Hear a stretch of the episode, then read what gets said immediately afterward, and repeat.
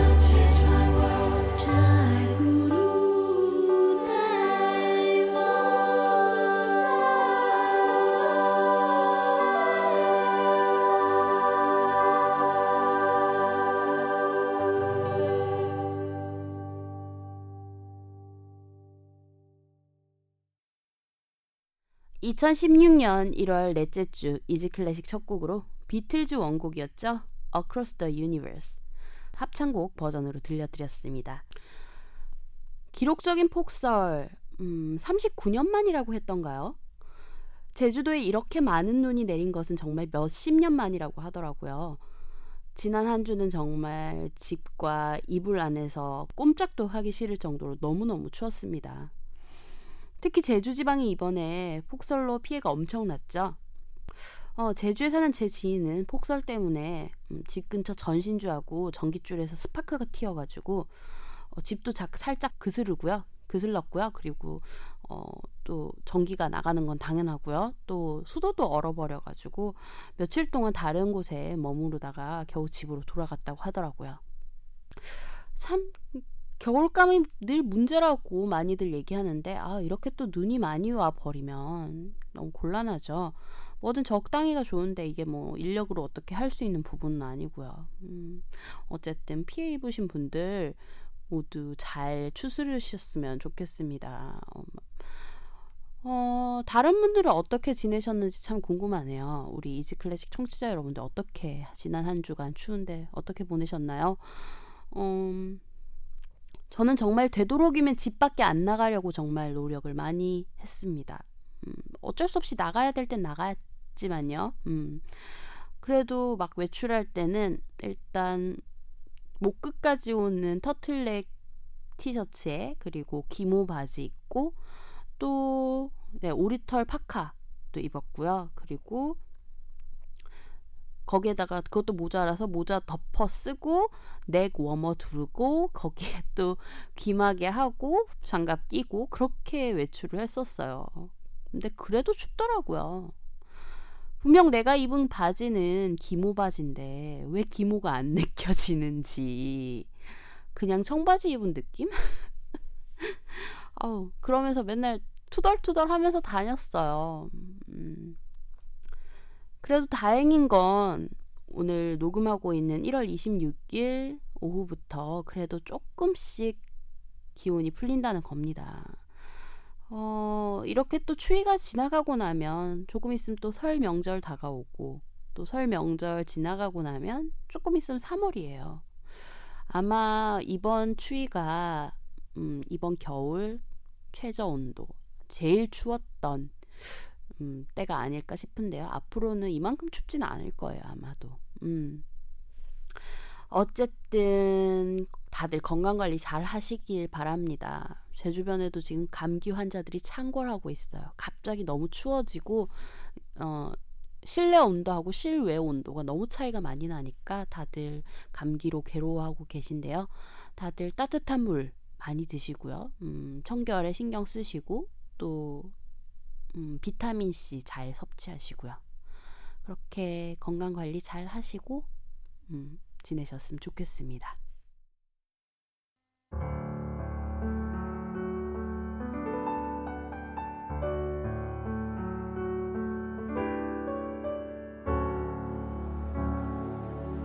여러분은 지금 쉬운 클래식 음악 팟캐스트 Easy Classic을 듣고 계십니다.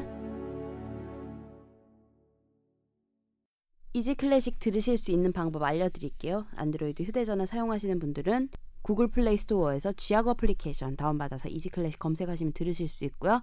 아이폰 사용하시는 분들은 기본 내장되어 있는 팟캐스트 앱에서 Easy Classic 검색하시면 들으실 수 있습니다. 2016년부터 팟빵에서는 Easy Classic 들으실 수 없다는 거 참고하세요. 방송에 대한 질문, 건의사항, 광고 문의를 비롯한 문의사항들 모두 메일로 보내주세요. easy classic music 골뱅이 gmail.com e a s y c l a s s i c m u s i c 골뱅이 gmail.com입니다. 방송 업로드 공지 및 Easy Classic의 새로운 소식들 만나보실 수 있는 트위터 계정은 easy 언더바 classic이고요. 페이스북 페이지는 페이스북 검색창에서 한글로 이지 클래식 검색하시면 됩니다. 트위터는 팔로우, 페이스북은 좋아요 누르시고 이지 클래식의 새로운 소식들 쉽게 만나보세요. 아이튠즈 팟캐스트와 쥐약 어플리케이션 모두 간단한 선곡표 바로 확인하실 수 있습니다. 자세한 선곡표 궁금해하시는 청취자분들 위해 블로그에 자세한 선곡표 올려드리고 있어요. 선곡표가 궁금하신 분들은 인터넷 주소창에 이지클래식 m.blogspot.kr e a s y c l a s s i c m b l o g s p o t k r 입력하시고 찾아오시면 됩니다. 많은 관심과 참여 그리고 문의 부탁드릴게요. 이번 주 이지 클래식은 프랑스의 작곡가 까미유 생상스에 대해서 알아볼 예정이에요. 생상스의 곡들 중에서 가장 유명한 곡 두 곡 듣고 본격적인 이야기 시작해 보도록 할까요? 까미유 생상스의 동물의 사육제 모음곡 중에서 일곱 번째 곡인 수족관 그리고 열세 번째 곡인 백조 피아니스트 마르타 아르헤리치와 첼리스트 미샤 마이스키 친구들의 연주로 함께하도록 하겠습니다.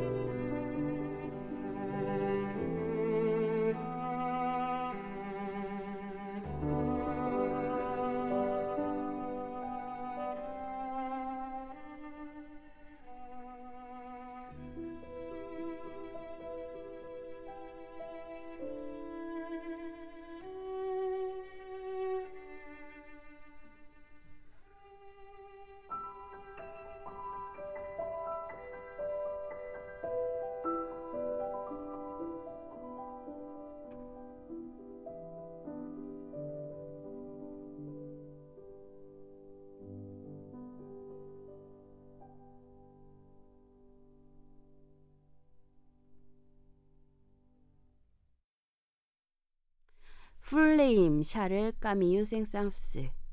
그는 1835년 10월 9일 프랑스의 파리에서 태어났습니다. 아버지는 프랑스 정부의 관리를 지냈던 이였지만 생상스가 어릴 때 폐결핵으로 사망했기 때문에 그는 홀어머니 밑에서 자라났습니다. 하지만 아버지의 누이였던 고모가 부유한 생활을 영위하고 있어서 그렇게 어렵게 생활하진 않았고요. 고모의 경제적 지원을 받아서 생상스는 음악 교육을 받을 수 있었다고 합니다. 이미 어려서부터 음악 신동으로 세상에 이름을 알리기 시작했는데 만 2세 때부터는 피아노 연주를 시작했고요. 만 3세 때부터는 작곡을 시작했고요. 만 4세 때는 많은 사람들이 보는 앞에서 베토벤의 바이올린 소나타, 피아노 반주 파트를 연주할 만한 실력을 가지고 있었다고 합니다. 그러니 가히 엄청난 실력을 가지고 있었던 것으로 보이죠. 그리고 만 10세가 되던 해는 정식으로 피아니스트로서 데뷔를 하는데요. 모차르트의 피아노 협주곡 15번, 헨델, 훔멜, 바흐 등 10곡이 넘는 피아노 곡을 연주한 다음에 객석에서 request를 받아서 앵콜을 진행했는데 32곡의 베토벤 피아노 소나타 중에서 아무 곡이나 요청을 해달라며 객석에 요구했다고 합니다. 악보도 없이 기억만으로 그 32곡 중 어떤 곡을 요청을 받더라도 완벽하게 연주해낼 수 있다는 그런 자신감이 없었다면 결코 이렇게 request를 받지 못하죠. 아주 어린 나이부터 비범했던 생상스는 당대 프랑스 작곡가들이 모두 거쳐갔던 파리 음악원에 입학합니다. 그때 그의 나이가 13세였습니다. 음악원에 들어가서 피아노에 이어서 오르간을 배우기 시작했고요. 불과 1년이란 시간 만에 파리 음악원 오르간 파트에서 성적 1등을 차지할 정도로 엄청난 기량의 발전을 보여주었습니다. 그리고 파리 음악원에 입학한 지 3년 뒤에는 첫 번째 교향곡을 작곡할 정도로 작곡 실력 또한 어마어마한 속도로 향상되었고요. 결국 1851년 16세의 나이로 음악원을 수석 졸업하기까지 합니다. 피겨스케이터 김연아 선수의 경기곡으로 유명해진 바로 그 곡 준비했습니다. 생상스의 죽음의 무도 G단조 작품 번호 40번 길 샤함의 바이올린 조나단 펠먼의 연주로 함께 감상하도록 할게요.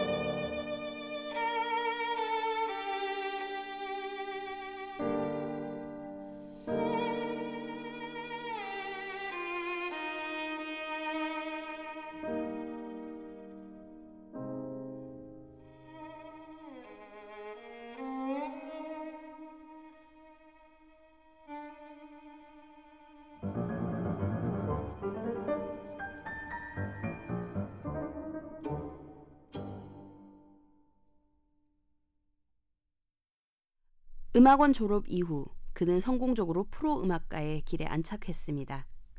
콩쿠르에 나가는 족족 상들을 휩쓸어 왔고 당대 최고의 피아니스트였던 프란츠 리스트와 교류하기도 했으며 음악원 졸업 2년 뒤에는 재학 중에 작곡했던 교향곡 1번을 초연했는데 그 또한 성공적인 발표를 마쳤습니다. 그때 당시 객석에서 발표된 교향곡을 들은 베를리오즈가 그는 모든 것을 알고 있지만 딱 하나가 부족한데 그것이 바로 미숙함이다라고 할 정도로 곡의 완성도가 너무나도 높았습니다. 같은 해 그는 생마리 성당의 오르가니스트로 취직을 했습니다.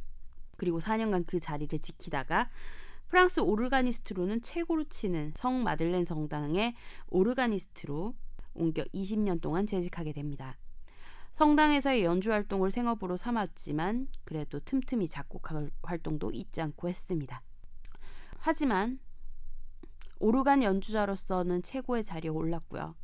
본인의 작품보다는 주로 다른 작곡가들의 작품을 오르간 곡으로 편곡을 해서 연주를 하곤 했는데 그중 대표곡이 아마 바그너의 오페라 로엔그린 산막에서 나온 결혼행진곡이 아닐까 싶습니다. 그랬기 때문에 세상에는 작곡가 생상스보다는 오르간 연주자 생상스가 좀 더 유명했었다고 합니다. 1861년 생상스는 25세의 젊은 나이로 니더마이어 음악학교의 피아노과 교수로 채용됩니다. 니더마이어 음악학교는 종교음악학교로 당시 파리 음악원과 라이벌 관계에 있었던 교육기관이었고요. 이때 그가 취한 음악적 태도를 보면 그가 지향하던 음악을 좀 짐작할 수 있는 것 같은데요. 당시 유행하던 음악인 리스트나 구노, 슈만, 베를리우즈, 바그너 같은 음악들은 별로 좋아하지 않았고요. 그렇다고 해서 학교에서 가르치라고 짜준 커리큘럼, 뭐 모차르트나 바흐 같은 바로크 혹은 고전파 음악들은 못마땅해 했었다고 합니다. 어, 미루어 짐작건데 그는 기교파, 비루투오소적인 음악들은 좀 과하다고 생각했던 것 같고요. 그렇다고 해서 오래된 고전파 음악들 그리고 뭐 바로크 음악들을 교조적으로 가르치는 것 또한 바람직하지 않았다고 생각했던 모양입니다. 대신 그가 관심을 가지고 있었던 여러 가지 분야들. 실제로 생상스는 여러 분야에 관심도 많았고요. 학자 완전 프로까진 아니더라도 어, 이탈리아의 화가였던 음, 레오, 레오나르도 다빈치처럼 정말 여러 분야에 관심을 많이 가지고 있었던 아마추어 학자였는데요. 그는 문학, 서지학, 천문학, 식물학, 신지학, 고고학, 미학 등 엄청나게 많은 분야에 관심을 많이 가지고 있었고 책도 많이 읽었고 실제로 책도 쓰기도 하는 그런 사람이었습니다. 그래서 그것들을 기반으로 해서 실험적인 음악을 추구하는 편이었습니다. 그는 3년간 수많은 제자들을 가르쳤고요. 그들 중에는 아주 유명하게 되어서 세상에 이름을 날린 사람도 있었는데요. 그 대표적인 사람이 가브리엘 포레죠. 학생들을 가르치는 틈틈이 또 작곡도 계속해 나갑니다. 음, 특히 이, 이 즈음 작곡된 곡들 중에서 가장 주목할 곡은 바이올린과 관현악을 위한 서주와 론도 카프리치오소 A단조인데요. 당대 최고의 바이올리니스트 파블로 사라사테에게 헌정된 곡이었습니다. 사라사테는 이 곡을 받고 너무나도 좋아했고요. 이후 틈만 나면 생상스에게 바이올린 협주곡을 작곡해달라고 부탁했습니다. 그 덕분에 오르간 연주자였던 생상스가 바이올린 곡들을 많이 남기게 되었습니다. 프레이센 전쟁이 발발하자 그는 영국 런던으로 몇 달간 피난에 가 있다가 다시 파리로 돌아왔고요. 그 이후 로맹 뷔신들을 중심으로 해서 국립음악협회를 조직해서 첫 번째 회장으로 취임했습니다. 국립음악협회는 참신하면서도 프랑스다운 음악을 만들자는 기치 아래 설립된 조직이었는데 협회원으로는 음, 생상스의 제자였던 포레 그리고 세자르 프랑크, 빅토르 랄로 등이 있었습니다. 생상스는 이 협회를 통해서 프랑스 음악계의 주요 인물로 우뚝 섰고요. 그 지위가 공고해졌던 것은 당연한 일이었겠죠. 하지만 시간이 흐르고 협회 내에서 음악적 이견이 생깁니다. 그리고 협회의 힘의 균형이 세자르 프랑크와 그리고 그의 제자 뱅상 댕디에게 옮겨갔고요. 그 때문에 생상스는 그가 설립한 협회에서 자진탈퇴하는 수모를 겪었습니다. 이전에는 선배 작곡가들이 이해할 수 없는 전위적인 음악을 하던 생상스였지만 세월이 지남에 따라서 후배들의 전위적인 음악을 이해하지 못하는 후배들 입장에서는 변화에 쫓아가지 못한 선배 작곡가, 소위 말하는 꼰대 작곡가가 되어버린 것이었죠. 제자였던 포레가 자신에게 헌정했던 오페라 페넬로페의 불협화음, 전위적인 코드 진행조차도 이해하지 못했던 생상스였으니까요. 그리고 그렇게 세태를 따라가지 못하는 자신을 촌스러운 작곡가라고 스스로 인정하기도 했습니다. 생상스의 서주와 론도 카프리치오소 A단조 작품 번호 28 준비했어요. 장 마르티농의 지휘, 바이올리니스트 이작 펄만 그리고 파리 관현악단의 연주로 듣고 돌아와서 계속 이야기 이어가도록 하겠습니다.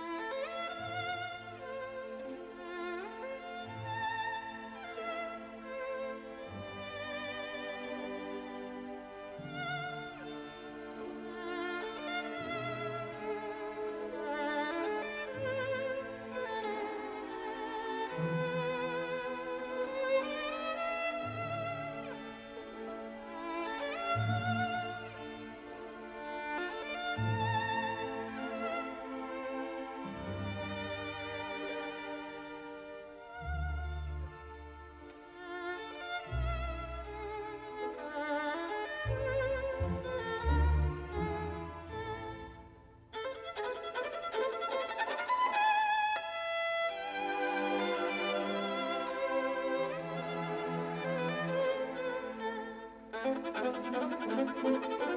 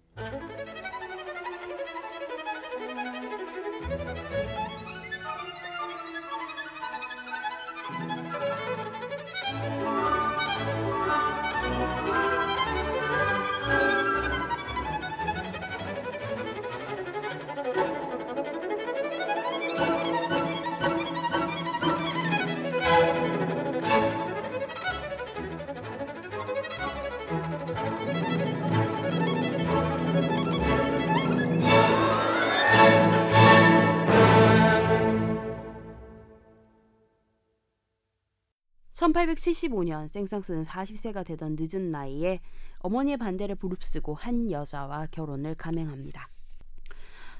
20살이나 차이가 나는 마리 트리포가 바로 그의 피앙세였죠.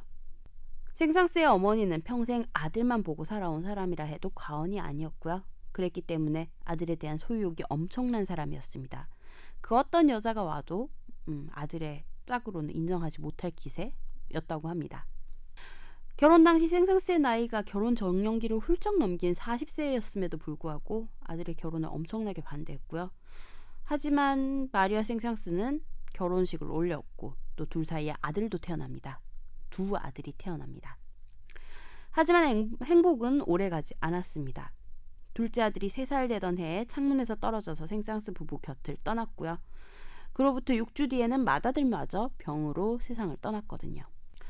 황망하게도 두 아들을 몇 주 간격으로 잃어버리자 그 상실감 때문에 생상스는 아내 마리의 곁을 떠났습니다. 결혼한 지 6년 만이었죠. 끝까지 이혼하진 않았지만 별거가 시작되었고 마리는 남편이 떠난 후 그의 장례식에서야 몇십 년 만에 처음으로 남편의 얼굴을 볼 수 있었다고 합니다. 그리고 몇 년 뒤 서로를 의지하며 살던 어머니가 세상을 떠납니다. 생상스는 말로 형언할 수 없는 상실감에 괴로워했습니다. 아들들을 떠나보낸 지 불과 몇 년이 지나지 않았던 때라 자식을 먼저 떠나보낸 아버지로서의 상처가 채 아물지 않았던 때였습니다. 그는 울면서 차를 몰고 프랑스를 떠납니다. 그렇게 도착한 곳이 바로 스페인의 카나리아 제도. 그때부터 그는 자신의 이름을 숨기고 생누아라는 가명을 쓰면서 이리저리 떠돌아다니기 시작했습니다. 스페인뿐 아니라 유럽 전역 그리고 북아프리카와 동남아시아, 남미로도 떠나갑니다. 생상스가 주로 남방으로 떠났던 것은 그의 아버지가 폐결핵으로 세상을 떠났기 때문에 어, 유전적 요인으로 인해서 폐 질환에 대해 굉장히 경각심을 가지고 살아왔기 때문이었습니다. 그러다 보니 프랑스와는 전혀 다른 풍경, 이국적인 풍경이 여행지의 생상스를 기다리고 있었고요. 어, 그리고 그의 작품 세계에도 큰 영향을 미치게 됩니다. 그의 후반기에 작곡한 피아노 협주곡 아프리카 그리고 이집트로부터 또한 그렇게 세상에 나올 수 있게 되었고요. 생상스의 대표작으로 손꼽히는 동물의 사육제의 경우도 어, 생상스가 오스트리아의 한 시골 마을을 여행하고 있을 때 사육제를 목격하면서 영감을 얻어 작곡된 작품이었습니다. 다니엘 바렌보임의 지휘 첼리스트 자클린 디프레와 더 필라델피아 오케스트라의 연주로 생상스의 첼로 협주곡 1번 A단조 작품 번호 33 중에서 1악장 알레그로 논트로포 듣고 돌아와서 이야기 마무리하도록 할게요.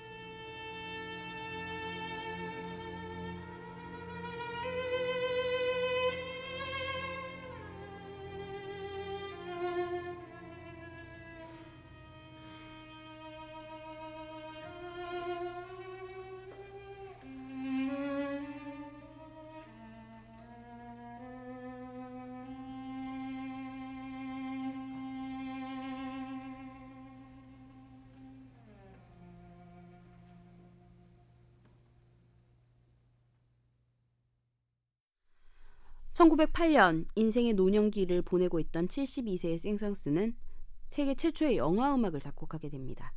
바로 샤를 르 바르지 앙드레 칼메트 감독의 영화 귀즈 공작의 암살이란 영화에 쓰인 곡이었죠. 이렇게 인생의 황혼을 맞이했음에도 생상스의 음악 활동은 멈추지 않았습니다. 파나마 운하의 왕궁을 축하하기 위해서 열린 파나마 태평양 국제 엑스포에서 샌프란시스코 심포니를 이끌면서 직접 지휘하기도 했고요. 어, 이런 식으로 연주를 위해서 떠난 여행도 있었고 또 여행 그 자체를 위한 여행을 떠나기도 하면서 발길을 계속 옮겼습니다. 그렇게 떠난 여행지에서 영감을 받아서 또 곡도 쓰기도 했고요. 1921년에 떠난 아프리카의 알제리 여행이 그의 생애 마지막 여행이 되었는데요. 그곳에서 평생 염려하던 폐질환, 폐렴에 걸려 고국도 아닌 다른 대륙의 낯선 땅에서 사망하고 맙니다. 그의 나이 86세였습니다. 사과나무에 사과가 맺듯 재능을 타고난 생상스가 음악을 하는 건 너무나도 자연스럽고 당연한 일이었습니다. 연주자로서, 작곡가로서, 그리고 음악학자로서도 뛰어난 업적을 남겼고 당대 사람들에게도 인정을 받으며 음악가로서는 행복한 삶을 살았습니다. 물론 그 개인적인 삶은 불행했지만 말입니다. 특히 베토벤 이전 음악을 연구하며 후기 낭만파가 득세하고 있던 그 시대에 신고전주의의 씨앗을 심은 생상스의 영향 덕분에 훗날 라벨과 같은 신고전주의의 싹이 틔어졌다 할 수 있겠습니다. 오늘 마지막 곡으로 생상스의 하바네라 작품 번호 83, 존 바비롤리의 지휘, 바이올리니스트 야사 하이페츠와 런던 심포니 오케스트라의 연주로 들려드리면서 인사드릴게요. 평안한 한 주 보내세요.